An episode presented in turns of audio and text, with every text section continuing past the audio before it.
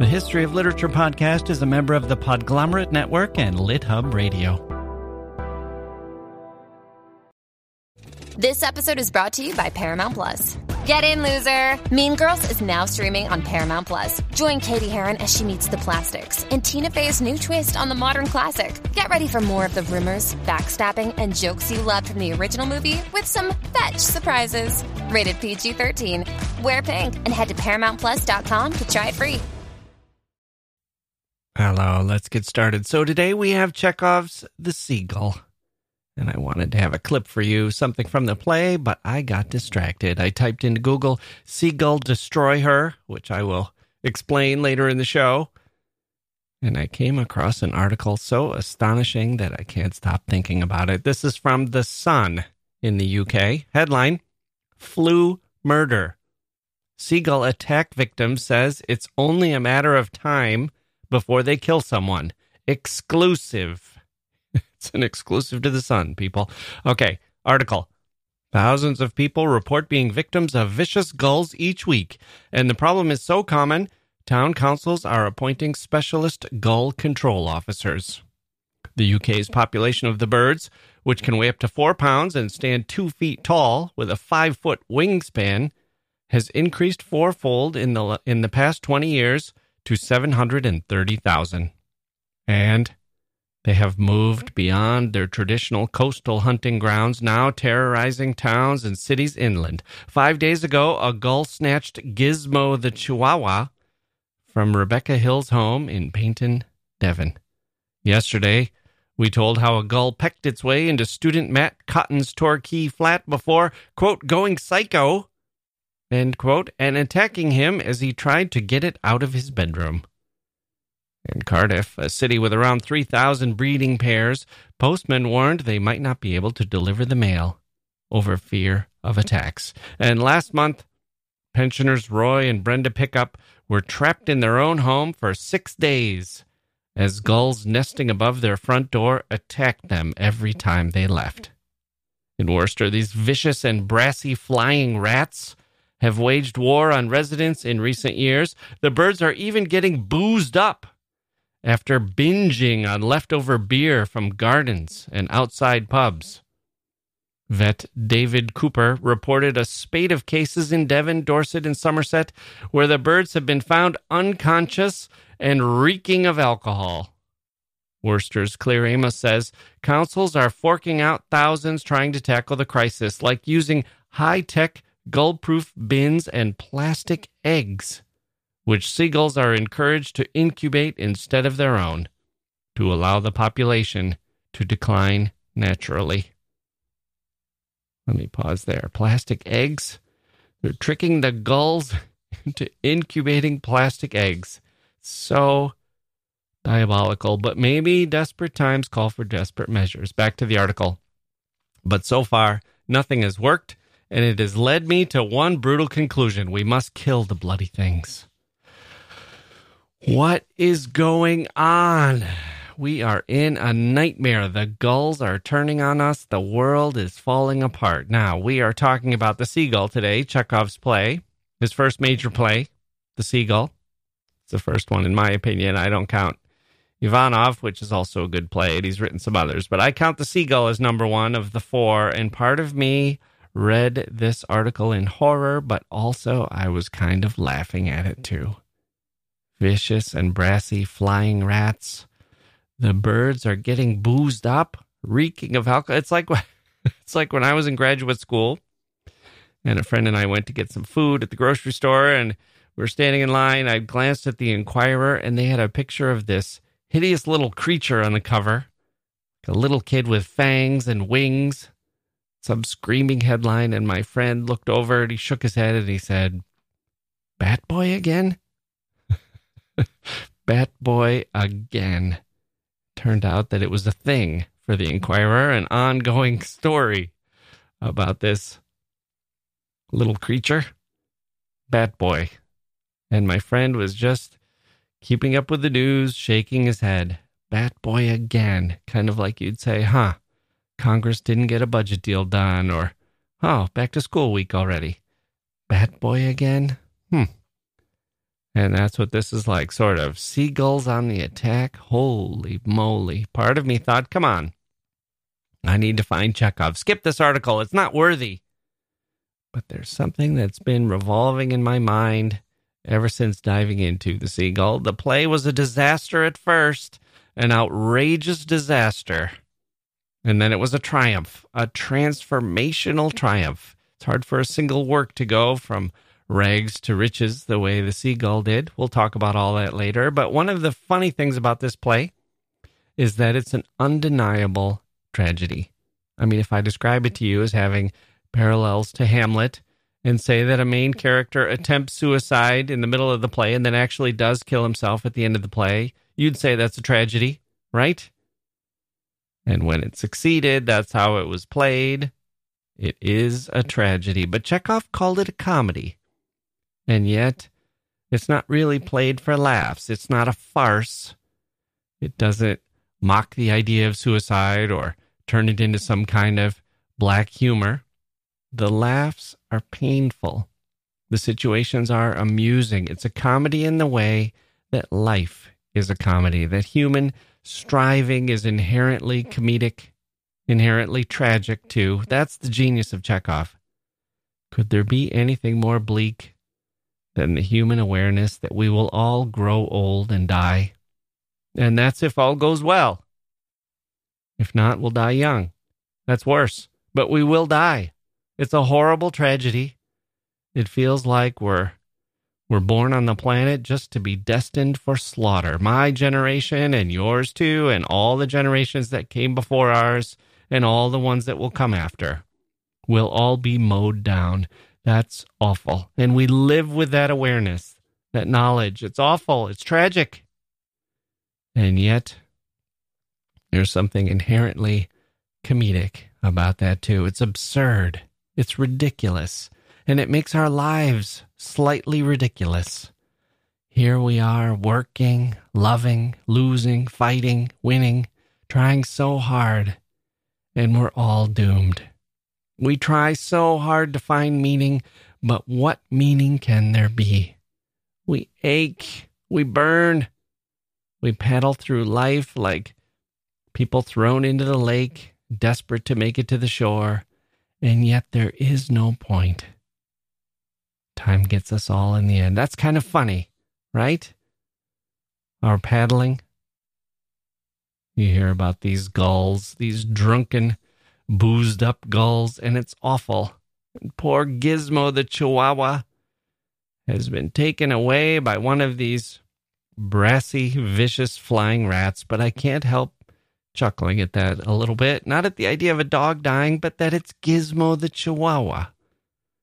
Someone named their dog Gizmo, little Gizmo. You know that there is some love and affection there, and then there's tragedy. Ah, oh, Gizmo. Ah, humanity. It's part of unlocking the secret to Chekhov to know that he was very, very subtle when he's at his best, at his most mature. Everything I've just said is subtext. He's the master of subtext. That was the key difference between the first performance of The Seagull and the later triumphs. Actors learned how to play subtext. We're a lot more comfortable with it now one of the reasons why is that we've had a century of reading stories like Chekhov's. We know how to do it. The first readers did not. It wasn't immediately available to the public as viewers of the play either. They had to be trained in a way, they had to know what to expect, know how to watch in order to absorb the plays the way they were meant to be absorbed. Think of a story like an O. Henry story with a big bang of an ending. Since it's Christmas time, let's use The Gift of the Magi as the example, right? You know this one. It's from 1905, the story of the young couple who are in love, but they're poor and they want to buy each other Christmas presents. And the ending of the story is she sold her beautiful long hair to buy him a chain for his watch, but he had sold his beautiful watch to buy her ornamental combs for her hair. There's the twist. That's an ending. Can take some meaning from that ending. The moral of the story is dot dot dot. And my sister and I got a book of Maupassant stories once. It came in a box. I think it was from an auction. No, it was from my grandmother's house. She had it in her house. Here's some books. You guys read a lot. Here you go. We were young, maybe fourth or fifth grade, and all of our stories were Disney stories with Big Bang endings, satisfying victories, Grimm's fairy tales, the witch is thrown into the oven, the princess marries Mr. Charming. And oh, Henry fits right into that. What's more grown up, but still with that satisfying twist. Aha! He did da da da da, and she did da da da da. Zing! That's how a story should end. We thought we that's how we thought. We thought Maupassant was the worst writer we had ever read. we thought he had no idea what he was doing. I remember my aunt said, "Oh, you found my old Maupassant book. That's good. He's great." And we said, No, what are you talking about? He's the worst. His stories don't end right. He has no idea what he's doing. Of course, we had not yet learned how to read a story. Our expectations were miscalibrated, and so we couldn't recognize the subtlety of an ending that was not a neat, tidy resolution of something that happens as a consequence of a character's actions. A love story ends in an embrace, a tragedy ends in a death, a struggle ends up in a a vanquished opponent, and a reward for the victor. Well, Maupassant and Chekhov and Joyce and really everyone now, everyone who wants to write a short story for adults, they have an uh, alternative available to them. People know how to read in a different way. They can grasp the meaning of an ending that doesn't wrap things up. The author might be saying, This is going to continue because this is life. Or you might see that things have changed for the character, a new understanding has been reached, an epiphany. Even though the central conceit hasn't been wrapped up, the struggle goes on. Maybe the protagonist enters a new level of knowledge, a new state of mind, a new awareness. But we don't see how that plays out. We're given to imagine it. Maybe the lottery ticket never gets cashed. It just stays in the pocket and we end the story in that moment of uncertainty. Maybe we find our meaning elsewhere. Good person. Here's some stories for you.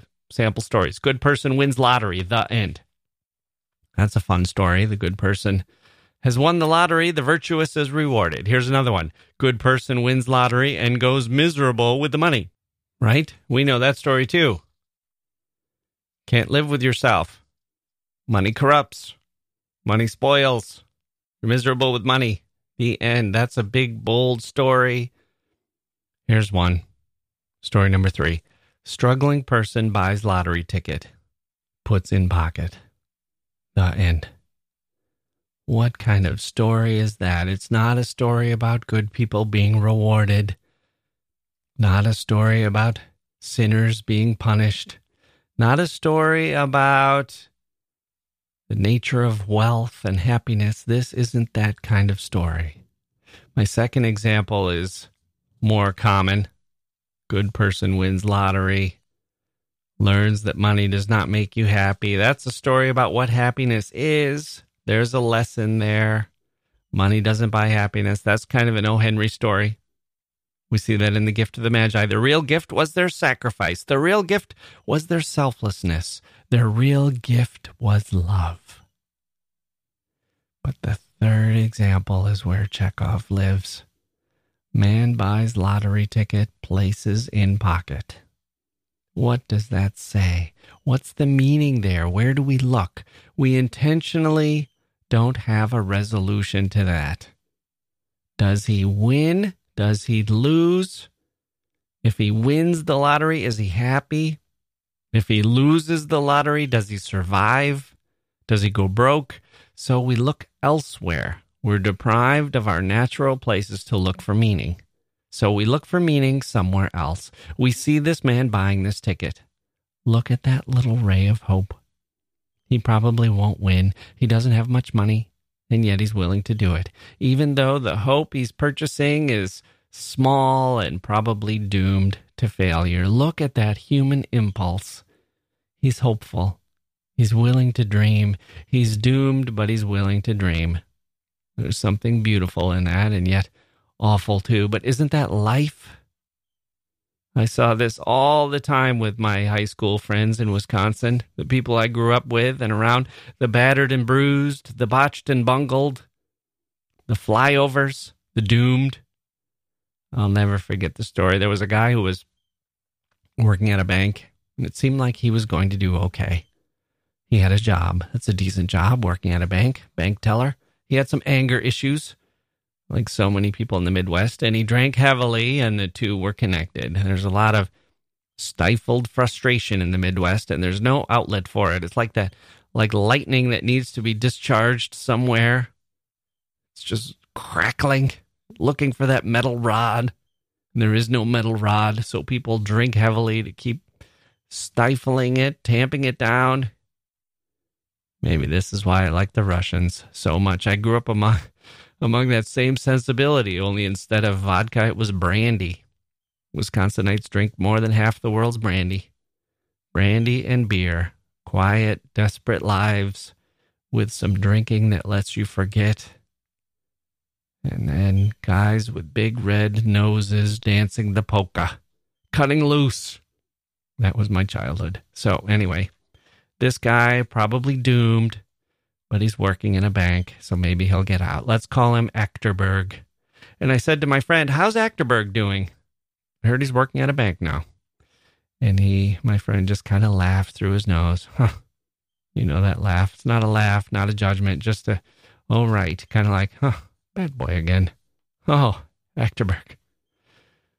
This was Chekhovian kind of maneuver, this attitude. Huh, Echterberg. And he says, he bet his car on the Rose Bowl. he bet his car on the Rose Bowl. Of course he did. And of course he lost. And so he couldn't get to work on time and he lost his job. What is that moment? That moment where you say, you know what? I feel so good about the Badgers this year. I'm going to bet my car. And now I will give it away after after they've lost. It's like those guys on Easter Island cutting down their last tree. Why not? Who cares? The future may be the future, but now is now. And Chekhov, the beauty of Chekhov is that Achterberg isn't broadly funny and he isn't broadly tragic and he isn't a giant symbol. He's just there, treated with dignity, treated with quiet respect, not escalated into some grand figure either. He's as funny as the rest of us. No more, no less. He's as tragic as the rest of us. No more, no less. He's as important or as unimportant as the rest of us. No more and no less. Chekhov just says, Look, look at this. Look at Echterberg. And we gaze and we supply the rest. We gaze at what Chekhov wants us to. He also doesn't explain what he wants us to see. He doesn't make an argument for the significance. He just says, look, and we do the rest. I want to talk about the seagull now, but we haven't even done our introduction. So let's do that. Look, Chekhov says, look, here they are. So let's look. We will look at Mr. Chekhov and his play, The Seagull, today on the history of literature.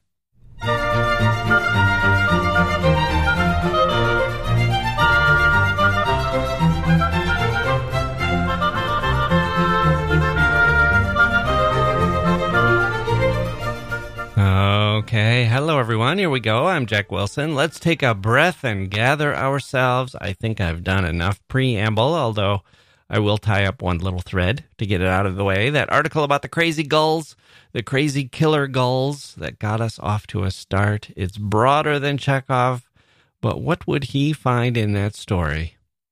I think he'd see the moments of pathos, of humanity. There's a woman who names her chihuahua Gizmo.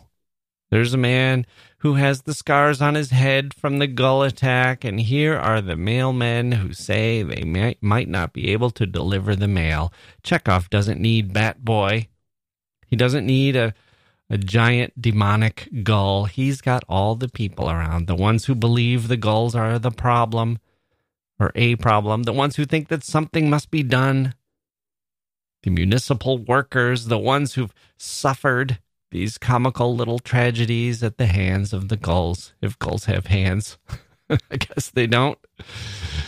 The beaks of the gulls. I heard a famous writer say at a party once I'm an atheist, but I like prayer. What does that mean? I'm an atheist, but I like prayer. I just stopped. I overheard it. He wasn't talking to me. I just heard it.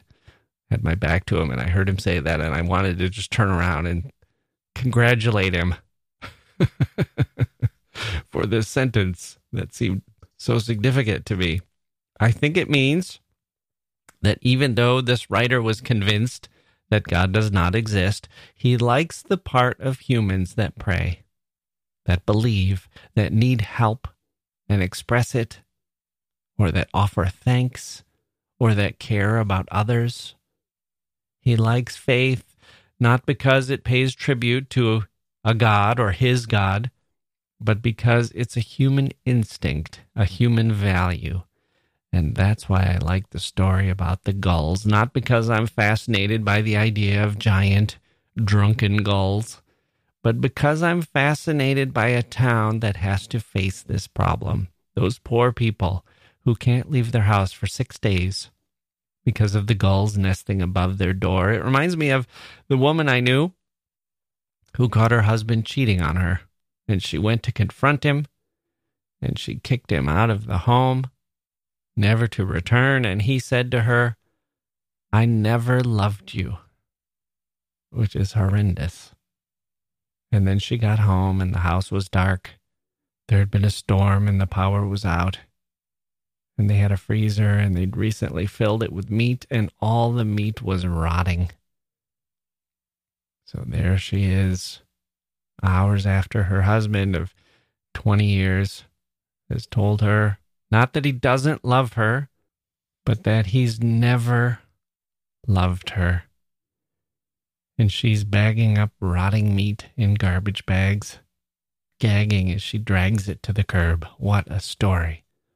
These things happen all the time to us. They happen every day. Maybe in Wisconsin, they happen a little more often, or at least that's how it seems to me. One of my friends got sick, and his cousin came over to help him get well and by the time my friend got better, his wife and his cousin had fallen in love and said they were running off together.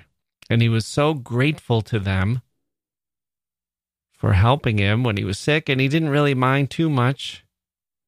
They didn't have kids or anything, so he just said to his wife, Take anything you want. This will be the smoothest separation ever.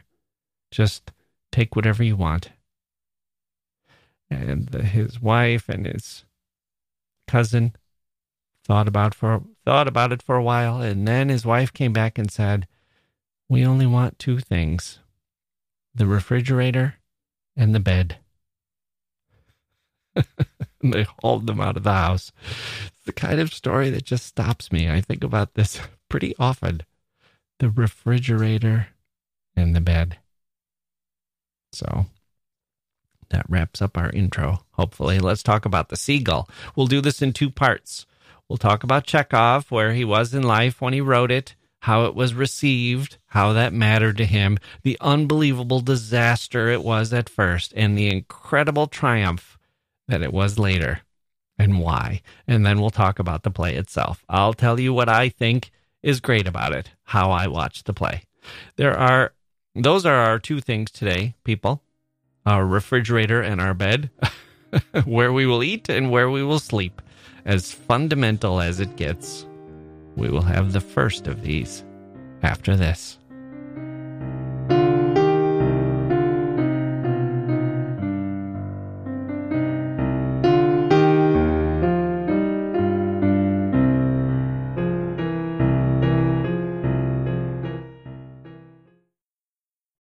Grown-ups, the Cat in the Hat cast is a new podcast from Wondery, perfect for the whole family. Join the Cat in the Hat and your favorite Dr. Seuss characters as they get whisked away on a new adventure every week. Fish dreams of creating his very own polite and quiet podcast. That is, until he gets a surprise visit to his Fishbowl podcast studio from the Cat in the Hat himself. And it becomes very clear that the cat has other plans for the podcast, and those plans are the opposite of quiet. The cat may be disruptive, but it turns out he's also a great help to get fish out of all kinds of predicaments. Bursting with music, silliness, and rhymes, the Cat in the Hat cast encourages us all to find fun that is funny in every episode.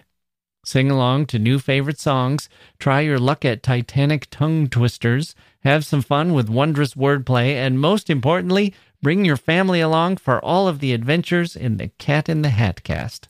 Follow the Cat in the Hat cast on the Wondery app or wherever you get your podcasts. You can listen to the Cat in the Hat cast ad free right now by joining Wondery Plus in the Wondery app or Wondery Kids Plus in Apple Podcasts. Hello, everyone. This is Jacke here to tell you about a way to eat better and easier. That's right, Factor, and their delicious, ready to eat meals. These things are amazing, chef crafted, always fresh, never frozen. All you do is heat them up and you're ready to go. No prepping, cooking, or cleanup. And you get something healthy, nutritious, and tasty. I love Factor meals, especially on those days when I'm in the office.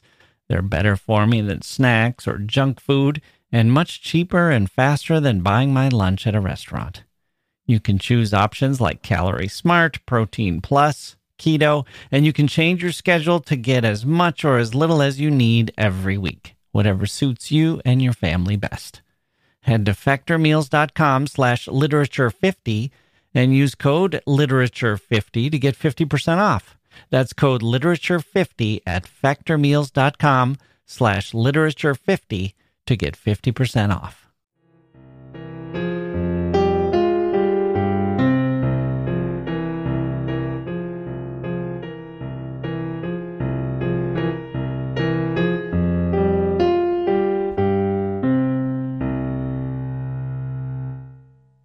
Let's start with a quick sketch of Chekhov's life. Who was he before he wrote The Seagull? Chekhov was born in a port city in southern Russia in 1860. His ancestors had been serfs, which is like being a slave. The difference is that slaves are bought and sold for money, while serfs are tied to the land. The landowner owns the serfs who live on the land. Chekhov's grandfather had been a serf, but in 1861, serfdom was abolished. Although, as in the United States, that did not suddenly mean that former serfs were on easy street. Life was hard. Chekhov's father struggled to make it as a grocer. Chekhov himself had to work in the shop when he was a young boy, and his father was at times brutal, although his mother was kind and more understanding. Chekhov also had to sing in the church choir which his father conducted. At school, Chekhov learned Greek and Latin classics, and when he was 16, his father finally went bank- bankrupt and moved to Moscow. Chekhov stayed behind to finish school, tutoring some of the younger boys to support himself. In 1879, when he was 19, he joined the family in Moscow and enrolled in medical school. Five years later, he graduated as a doctor. In the meantime, he had already found that he could support the family through his writing. He wrote humorous sketches, just a few pages each, about a thousand words of little frenzied things, comic pieces. This is what paid the bills. And he helped his parents and his siblings with money, even as he himself studied medicine and did all the things that young people in their 20s do. He had an active social life, too. His father could not really get much work and they needed Chekhov to keep writing these pieces. At the same time, he continued to develop his more serious and artistic side, and he found better and better journals to publish his stories in. And by the time he was about 28, he was publishing his stories in literary reviews, and he never really looked back. Now he was an artist and well respected. His output dropped from over a hundred little comic pieces a year to about 10 short stories or so, but they were significant. He was already one of the great practitioners of Russian realism and recognized as such. Critics and authors urged him to take a stand on this or that, to be involved in politics, to sign up for things, to join movements. He kept his humanistic approach, did not commit. It was 1888 now He was also a practicing physician, and he wrote a play called Ivanov, which had a bit of success, but it was still trapped in the past in a way. He wrote another play that was kind of a bust, and a few one act farces. Irritated by the demands on him to be political, he suddenly left for Siberia to a remote island used as a penal colony. It took a it was a one-man sociological expedition. Later he would write a book about it. He was 30 years old when he went. When he returned from his journey, he was working as a doctor and a medical administrator. Famine had overtaken Russia and times were tough. Doctors were in need. He purchased a country estate about 50 miles south of Moscow. His aging parents lived there, and his sister, who worked as a housekeeper, for the next six years, he was very creatively productive. He wrote masterpiece short stories, including an anonymous story in Black Monk. He had a lot of different worlds to draw on now the world of the country estate, where he was living, the world of literary Moscow and St. Petersburg, the world of the village, the world of Siberia, the world of the sick and the hungry and the poor, his own childhood. He could write a panoramic view of Russia based on his own experience, but he was doing so in small pieces, small stories, small characters. He was the guy who noticed the individual who was longing for something or afraid of something or living for something or just existing in a certain way. Chekhov saw those people, saw what was important about them, could bring them to life, capturing all their humanity in a beautiful, melancholy, sometimes haunting mood. And then, as a short story master, he turned to playwriting again. His play was called The Seagull, which is something of a mistranslation. The play takes place on a lake, is not near the sea, or at least the sea is never mentioned, and the word in Russian is more like gull. He probably had other gulls in mind. Lake gulls. We're not going to retranslate it now. Not only is it tremendously famous, the Moscow production of it was so transformative that the Moscow Art Theater still uses the image of a, ski, a seagull as its emblem.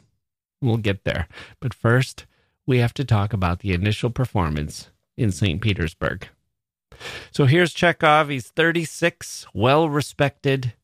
He had a stretch where he supported his entire family with his comic sketches, and then he became a very well respected artist. He was a doctor who helped people, and he'd written successful enough plays, maybe not artistically successful, but plays that got put on and people went to see them and so on. So he puts it out in St. Petersburg, The Seagull. He calls it a comedy, but as I mentioned earlier, it's not ha ha funny. It's Chekhov. It's the stories come to life. Not that it's a collection of his stories, but the people in the stories, the mood of the stories, the artistic aims of the stories are being animated on the stage. And the production was a fiasco, a total disaster. Some have said that it wasn't so bad, that it's been exaggerated in retrospect, but it it seems to have been pretty bad. It definitely marred Chekhov. You can tell from his reaction that it was a pretty awful night. So, what went wrong? Well, it was called a comedy and it was on a stage where people were used to seeing comedies and melodramas. And it was on a night when they were honoring a well known comedic actress in that style. Think more of vaudeville. Think of that kind of style. Think of the operetta that young Vito Corleone goes to see with his friend in Godfather 2. Melodrama villains with twirling mustaches. That's what theater goers were used to. A young woman who sells flowers, virtuous young woman who goes to the city, who gets her money stolen from her. Maybe her her father shoots the robbers or shoots her lover who corrupted her. It's broad like that. The acting is broad, weeping, wailing. A man who's angry turns red and stomps around the stage, beside himself with fury. A woman who's in distress might faint into a sofa, that kind of thing. That's what the audience is looking for.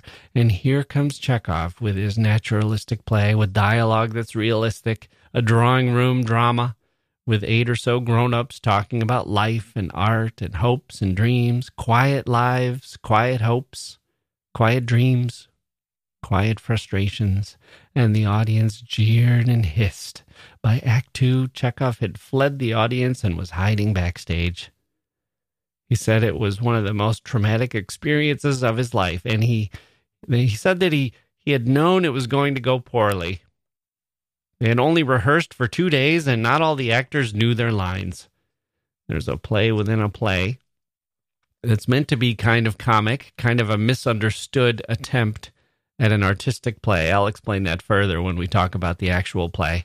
And the St. Petersburg audience didn't get the satire of it. They thought it was the real play, sort of, and they shouted it down. There was an actor who, uh, an actress who plays the ingenue, and Chekhov said in rehearsal she had brought people to tears with her performance. But that opening night, the audience was so hostile, she got scared and lost her voice. She couldn't deliver her lines. Chekhov later said, I will never again write a play or have actors acting in them. That was one of the problems. Not just that the audience didn't know how to watch, there was something wrong with the audience, but something wrong with the actors too. With the exception, I suppose, of the ingenue who lost her voice, the actors didn't know how to play this kind of a play either. They were used to acting in a different style. They looked for the broad gesture. They tried to play it as a kind of melodrama. The comedy wasn't subtle in their hands, it was farce. A disaster. And yet, there was a man who saw the play, a man named Nemirovich Danchenko. I'll just call him Nemirovich. He was a serious playwright, and, and he, in fact, won a prize that year for the best play. And he said this should have been this should have gone to the Seagull. Chekhov should have won, not me. Everyone said, Chekhov? That disaster? Now, this Nemirovich was not just anybody. He was about to found the Moscow Art Theater along with his fellow actor and an impresario named Stanislavski. They were looking for plays like this, looking to get away from the broad nature of the vaudevillian operettas, the melodramas. They had a new way of acting in mind. Stanislavski became famous for his system of acting, and he was a kind of tyrant to the actors, a micromanager, writing out cues for the actors like here's where you should wipe your nose, and here's where you should smack your lips and so on. Here's where you should clean your nails with a matchstick. Here's where you should wipe away sweat from your brow. It was a total micromanaging of the actors. He wrote all that out in the script for them. Here's what you have to do. And I think he was drawn to this because he was, in part at least, because he was trying to get them not to do all the broad stuff they were used to doing. And say, This is a, a weeping scene. Don't rub your eyes with both fists. Don't throw the back of your hand against your forehead and fall backwards into the couch. That's what I think Stanislavski was doing. He's saying, I'll choreograph all your gestures to make sure that you don't add what you probably think is called for on the stage. So the audience will get it. That's not what we want here. We're going to ask the audience to get it in a different way. Now, Stanislavski became famous for his tours through America and the Stanislavski method, which Stella Adler picked up directly from Stanislavski and then taught directly to actors like Marlon Brando. I don't have time to talk about Stanislavski's method and how it differs from what Americans also call the method.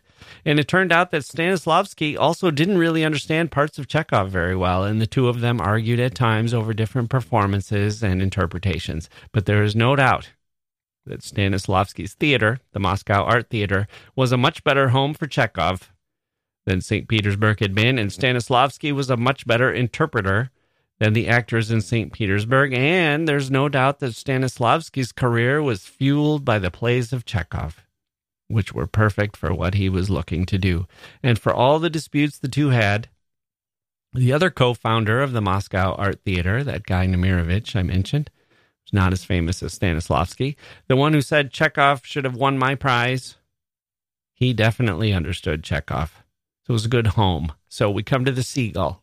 Now, instead of these melodrama style actors, we have Stanislavski playing one lead and his heir, his artistic heir, a future director and actor, playing another key role, and a third actor named Olga Knipper, who eventually became Chekhov's wife, playing another key role. She was the love of his life, Olga. It's fair to say that she understood him too. So the play is in much better hands now with those three actors. And indeed, it was a big success. Nemirovich said after the play there was a prolonged silence, and then applause burst from the audience like a dam breaking. The critics loved it. Chekhov had still not seen it. He didn't go to the opening night.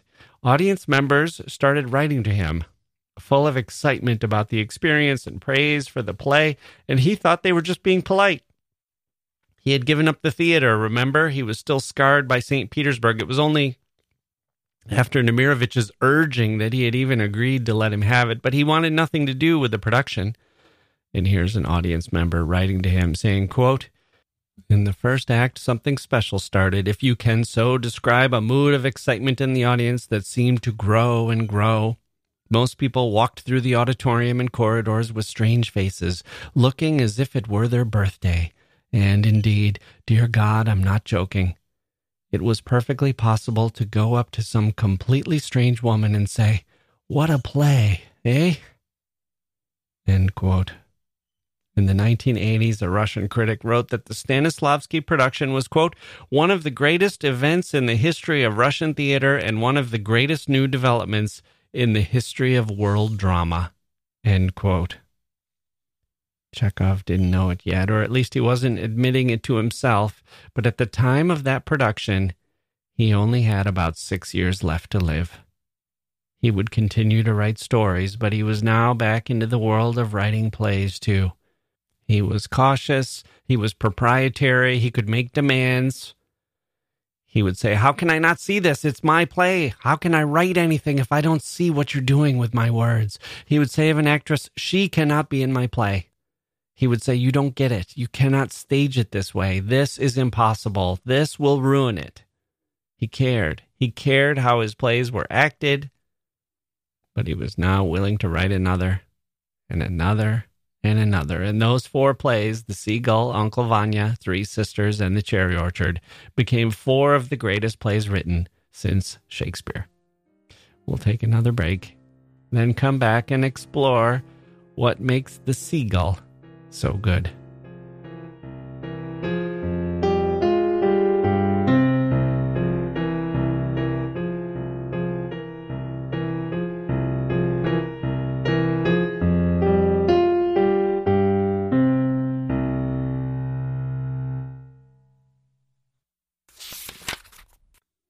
When Chekhov set out to write The Seagull, he wrote a letter that said, quote, I am writing a play which I shall probably not finish before the end of November. I am writing it not without pleasure, though I swear fearfully at the conventions of the stage. It's a comedy. There are three women's parts, six men's, four acts, landscapes, view over a lake, a great deal of conversation about literature, little action, tons of love. End quote. That sounds simple. That sounds subtle. Sounds quiet. He doesn't quite depart from some of the conventions of melodrama in The Seagull. There's a suicide after all, although it happens off stage. And there are conventions he didn't quite escape. Actors sometimes soliloquize, speaking directly to the audience, or they give uh, one another exposition in their dialogue things that don't make sense for their characters to say to other characters, but that help the audience. But let's recognize that Chekhov was moving in a new direction, and it's a little hard for an artist to move all at once. Directors today can correct some of those things with their adaptations and interpretations if they wish. They can adjust now because audiences can handle it. We're all in a post Chekhov world. It's totally natural to us now to understand subtext we would find the operettas to be hard to watch. We laugh when we're supposed to tremble with fear or cry when we see the kind of overacting that it looks like to us today. in that kind of a play. But let's just focus on what I love about The Seagull. This might not be what a historian of theater would find most essential, but I don't care. I read and watch to help me make sense of the world, to find truth and beauty where I can, to feel something. So, this is how I read the play and how I watch it. Let's start with what I think is the central relationship in the story a mother and her son. There's a bond, right? That's already filled with potential energy. If you know mothers and sons, well, maybe not all mothers and sons. My mother and I don't have this kind of explosive dynamism, I don't think, but I know plenty of mothers and sons who do. I've seen it with my own kids and their mother. There's something there. Hey, let me put it this way I feel lucky to be connected to both my boys, but I don't sit up in bed in the middle of the night and sense that something is wrong. There's a kind of harmonic bond there, like the music of the universe chiming. They're on the same wavelength in a way. I get it. There are times when I can only watch and appreciate and admire this mother son relationship. The boys might turn to me for advice on any subject.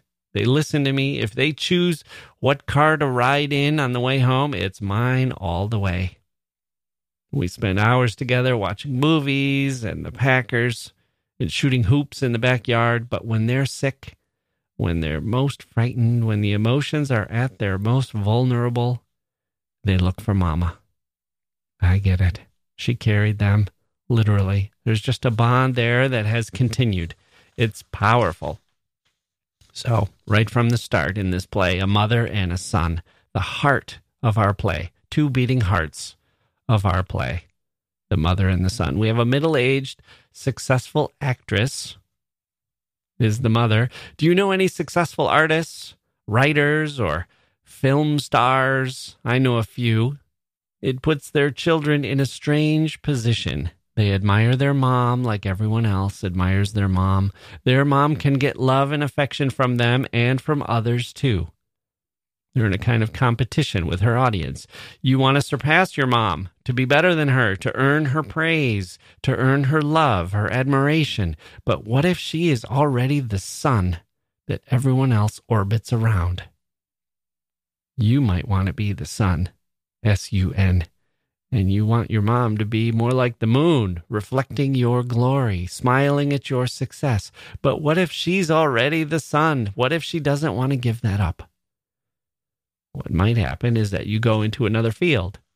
Your mom is a famous CEO of a tech company, so you become a doctor. Or she's a famous actor, so you go into business. Why compete? But sometimes you do compete. Maybe you don't think of it that way when you start out. Maybe the pull of her field is as strong on you as it is on her. She's a famous novelist, so you want to be a famous novelist too. You've watched and admired her all your life. And now all of a sudden, you're kind of in competition in a sense. You want to measure up, but she's already established. She wants you to do well, but she can't lie. You're not there yet. That's what happens here. The son wants to be artistic too. She's a famous actress, very successful, and he wants to be an artist as well. He's in his early 20s. So, what do you do if you're young and idealistic? Do you follow in the same path? Mimic? Well, maybe you do, but you can also say, as I think is probably more common, no, your generation is full of crap. You're acting in cheesy plays. You're acting in schlock. I'm an artist, capital A. You're just a performer and entertainer. You're part of the problem. I'm not rich. I'm not successful. Nobody reads my work, but that's because they don't understand it. I'm engaged in a different project that you don't understand. You're the old guard. I'm the new.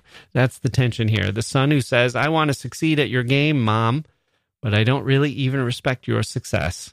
And the mom who says in return, I'm not ready to step aside and say that what I do is worthless and that you're the true artist. They can love each other, but everything they care about, or that they most care about, is in conflict. Let's add one more character to the mix. The mother, who's in her early 40s, has a lover. He's younger than her, but older than her son. He's in the middle. But he's a successful writer too, successful like she is. And so the son hates him. The son says, Here's another guy. Here's another part of the problem. Here's a guy who writes schlock. Here's a guy who doesn't get it.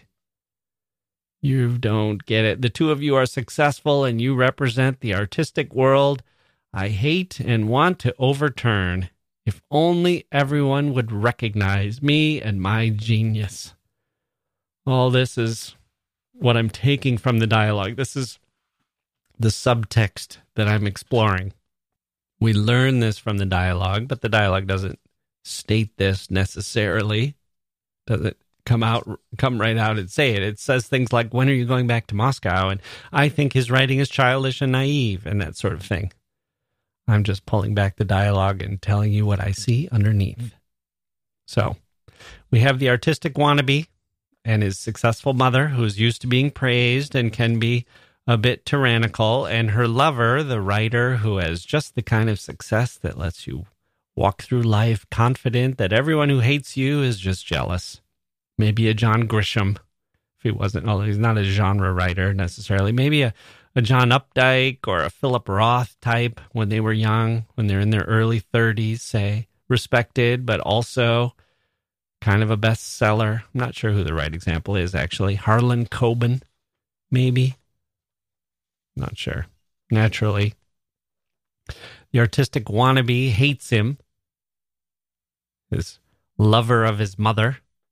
Why did you bring him? Why are you with him? And here we have one of our parallels with Hamlet, the first of many, although I won't list them all. They quote Hamlet to one another a couple of times in the play. It's fairly obvious that it's a parallel here. But we have, look at this scenario I've already sketched out. We have a Queen Gertrude, her new king, this writer, and her son, who is beside himself and doesn't know what to do. Here's a replacement for his father right there. And it's a, a person almost designed to be someone he'll hate, a successful writer. Nothing can be worse to the young wannabe writer who has not succeeded yet. And this young playwright, our Russian Hamlet, decides to put on a play for them at this country estate. He has his girlfriend act in it, his girlfriend who lives on a neighboring estate, an innocent girl, the kind of girl who will get him, he hopes, who will understand him, who can admire his artistic ambition, who's excited by him, who thinks he's smart and a genius. She's of his generation and she's coming from a narrow background and she's excited by the chance to be near these celebrities. She acts in this play within a play. And it's a symbolist play, which was kind of a thing at the time. But we might think of it now just as being avant garde in some way. Think of the mother and her lover as being the establishment, the kinds of plays that everyone goes to see and make a lot of money and the son is being determined to put on an avant garde play for the people who are staying at the estate. Six or eight people are in the audience, and the play begins, and the mother and her lover don't really take it seriously. Think about what's in the mother's mind. I'm sure part of her wants to like the play. She loves her son after all, but she knows that he has no respect for her art, for her career. So she's also a little threatened, and it's easy for the establishment figure to look at the avant garde and say, Oh, I don't understand it, or this is silly, or to laugh at certain parts, right? That's the easiest thing in the world. How cute, how quaint. You're trying so hard to be artistic. You say it's real or authentic, or you need a new form. I, meanwhile, play to sell out crowds in Moscow. I think I know a little something about theater, my child. That's sort of the dynamic here. So the play that he puts on for the others is a disaster, and the son cuts it off. he stops the performance. I hate you all. Leave me be. You don't get it. You're not worthy. You're not worthy. He's furious at his mother. Powerful stuff, right? Mother and son. Mother with a lover Let's add another wrinkle. Let's add the wrinkle that the girlfriend, the country girl, the actress, the girlfriend of the artist wannabe, let's have her fall in love with the mother's lover. Look at how neatly that ratchets things up. The actress wants to hold on to her power, but she's aging. She's in her early 40s. Who knows how long she'll be on top? Early 40s already. Others will come along, young beauties ready to take her place on the stage, nudge her to the side, and she has this lover, a celebrity himself. They're a power couple in Moscow, but he's younger. He likes her now, but what happens when a young woman tells him she'll do anything for him? Which is what happens out there in the country estate when the young actress, the girlfriend of our artist wannabe, starts falling for him, and she quotes lines in one of his books to her. And he looks it up, and the line says, If you ever need my life, come and take it. Temptation, but I jumped ahead because before this happened, the son did something bizarre. He killed a gull. He shot it and he gives it to the young girl. For him, this is a symbol of something significant. He lives in a symbolist world, after all, where gestures are full of meaning and objects are full of meaning. And he himself expresses himself that way. You're the gull, and you're the seagull. You're a seagull. And here, I killed this for you. This represents my love for you. That's how he expresses himself, as if geniuses are supposed to go around doing meaningful things that other people find erratic. I know people like this. You probably do too. This is how they are, especially when they're young. I made this for you. I made this this sculpture out of chewing gum. I'm giving it to you as a sign of my love. And the recipient says, Oh my God, you creepy weirdo. What do I do with this? I don't get it. What do I do with it? Have you seen young lovers doing this to one another? Because I have. The dead gull does not go well, does not go over well with the young actress. She loves being with this family. She loves being on this estate. She loves this proximity to artists and writers and actors, famous people. She herself kind of wants to join that world. She sees something exciting and liberating about it something she can aspire to. She falls in love not with the avant garde son, but with the established writer. She sees that he's a little more mature, a little more understandable, frankly, a little less bizarre and needy. And he's with this older woman who is kind of a tyrant sometimes, a bit of a diva. She has outbursts. She's not always kind to the staff. She's in a kind of contentious relationship with her son. She's a little dangerous. She could strike out with her claws. Her claws can come out if someone tries to get in in between her and her lover. Here's the writer, the young writer who says, "What a breath of fresh air this is. How young, how beautiful she is. Maybe it's what I want. Maybe it's what I need." Her, this, the purity of it, the innocence, the beauty. And yet, because he's a writer, because he's sophisticated, he sees how this will probably end. He's already written this down, he's already made a note of it. He says, Here's a plot for a short story. A young girl lives all her life on the shore of a lake. She loves the lake like a gull, and she's happy and free like a gull. But a man arrives by chance, and when he sees her, he destroys her out of sheer boredom, like this gull. Mm. I'm tempted to keep going, summarize more of the play, but I'm also tempted to stop there. I don't think you really need to know too much more. This square of these four people is the main one. It's two triangles that fit together and form a square. There are other relationships too. There's a woman in love with a young artist who is amazing, Masha. She dresses in black and says, I'm in mourning for my life, which is such a great line. And she knows what's what. She loves him and he barely notices her. She's miserable and doomed. She drinks And there's a man who loves her. This is the tons of love Chekhov was talking about. A teacher who loves her, and she agrees eventually to marry him, but they're destined for unhappiness. There's also a doctor who's visiting on the estate who's wise and kind. He's having an affair too. He's also in love.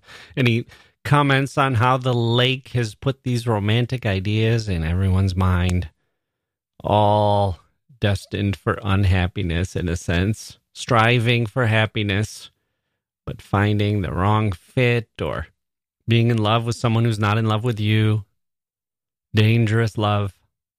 There's a brother of the famous actress who's older. He's well established as a civil servant. He's kind of retired, but he's sickly now and he's looking back on his life as a life he gener- generally appreciates, but also has some regrets for. He never became what he wanted to become. There are a couple of other people besides, but I've given you the heart of the play and I've done it without spoiling the ending, and I would encourage you all to watch it or to read it. Eventually, there are some successes in the play, and eventually, there are some failures, and there's a tragedy, but even the tragedy and the way it's handled shows a great deal of humanity on the part of Chekhov and his character, the doctor, especially. Watch for that, see how that's handled. It's very subtle, very Chekhovian. There's a film version you can watch starring Annette Bening. I like quite a bit with Elizabeth Elisabeth Moss playing Masha, the young woman who wears black.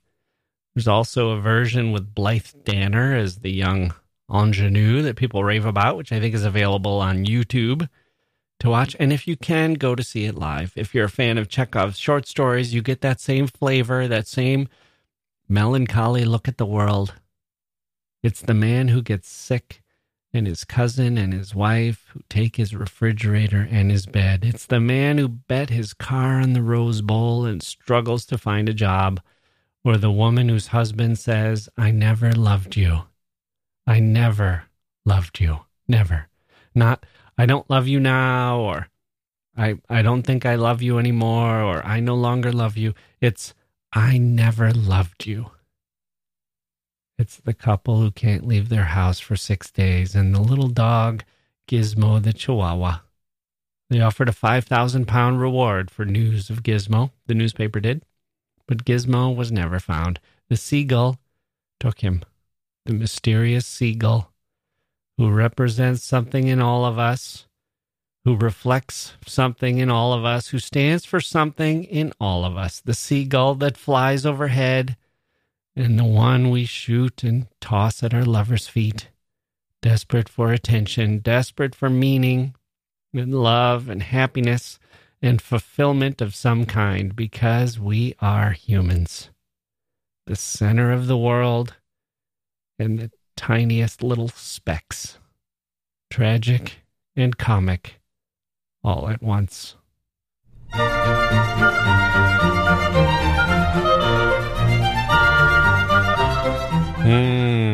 That's going to do it for this episode of the History of Literature. I hope you enjoyed it. The Seagull. Next Thursday, we will move to Uncle Vanya. But before that, we'll have a good episode for Monday. A couple of good guests with an exciting new anthology. I think you will like that episode too. We are the History of Literature. Find us at historyofliterature.com. And we're teamed up with LitHub Radio and the Podglomerate. Find that at www.thepodglomerate.com. I'm Jacke Wilson. Thank you for listening, and we'll see you next time.